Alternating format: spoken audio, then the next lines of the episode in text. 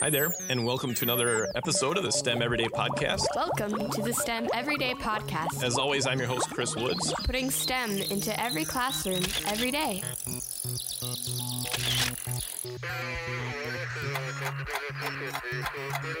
Hey there, teachers. I just want to chat a little bit with you about projects today. Now, just a couple minutes here, just to just to think about why do we use projects in our classroom, and what really is the best way that we can use projects in our classroom. There's there's talks about project-based learning. Uh, there's talks about um, just getting kids to do a project because you know i mean it looks really good when when all those parents come into your classroom on parents night or or the principal walks in and sees all these cool things or cool poster boards that your students have made. But i don't think those are the best reasons why we want kids doing a project. And just a note i just used air quotes when i said projects. Uh, how funny is that? Uh, but we we want kids to be doing projects, um, but we don't want to just have a project with no purpose. Um, yeah, we've got standards that we need to teach and standards that we need to reinforce. And a lot of times we, we take a project to be that that reinforcement time. Maybe at the at the end of a chapter or at end of a topic and, and we're like, okay, so let's get kids to make a project. Okay, well, cool, yeah and they get to be creative and they get to use glue sticks and poster boards and markers and, and they get to think and they get to talk and they get to have fun and, and maybe that's part of it. You want them to have fun in your class. Um, we also have kids do projects where they take that project home and then you know mom or dad makes the project for them which is which is a terrible idea. Um, but we need to rethink about how and why we're actually doing those projects in our classroom and and maybe think about this uh, those kids need to be inspired, right? They need to be inspired to love learning.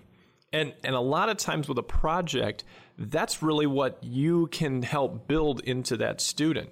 That the learning goes far beyond this classroom, uh, using resources and books and the internet, and, and finding those things that really excite, really interest that kid and helping them to, to bring their learning in and then also to be able to present it, to present it to the classroom. This is what I'm interested in. This is what I value. This is what matters to me.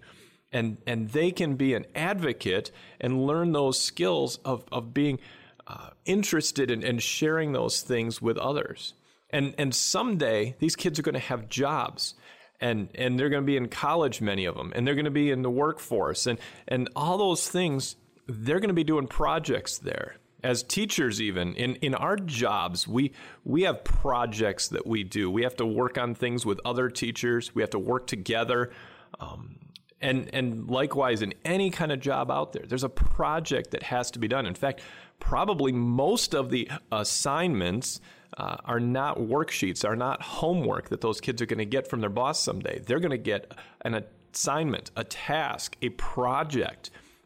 And if we can help those kids learn how to make a quality project, we can help them to really push themselves to not just not just make what they think that the teacher wants or think that the boss wants, but to go above and beyond and really make a statement of of how much they value this or what they really think about a product or what they what they've really come up with. This is my idea. This is my creation and I'm presenting it to my boss, I'm presenting it to the world and these kids, they may just end up creating the next great invention.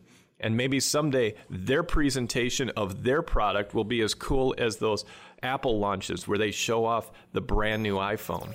Did you ever think of that? You're listening to this podcast on the ESDAC Broadcasting Network. To find more information about this or other podcast shows, please visit remarkablechatter.com.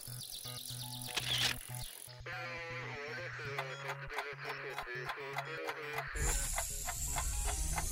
you.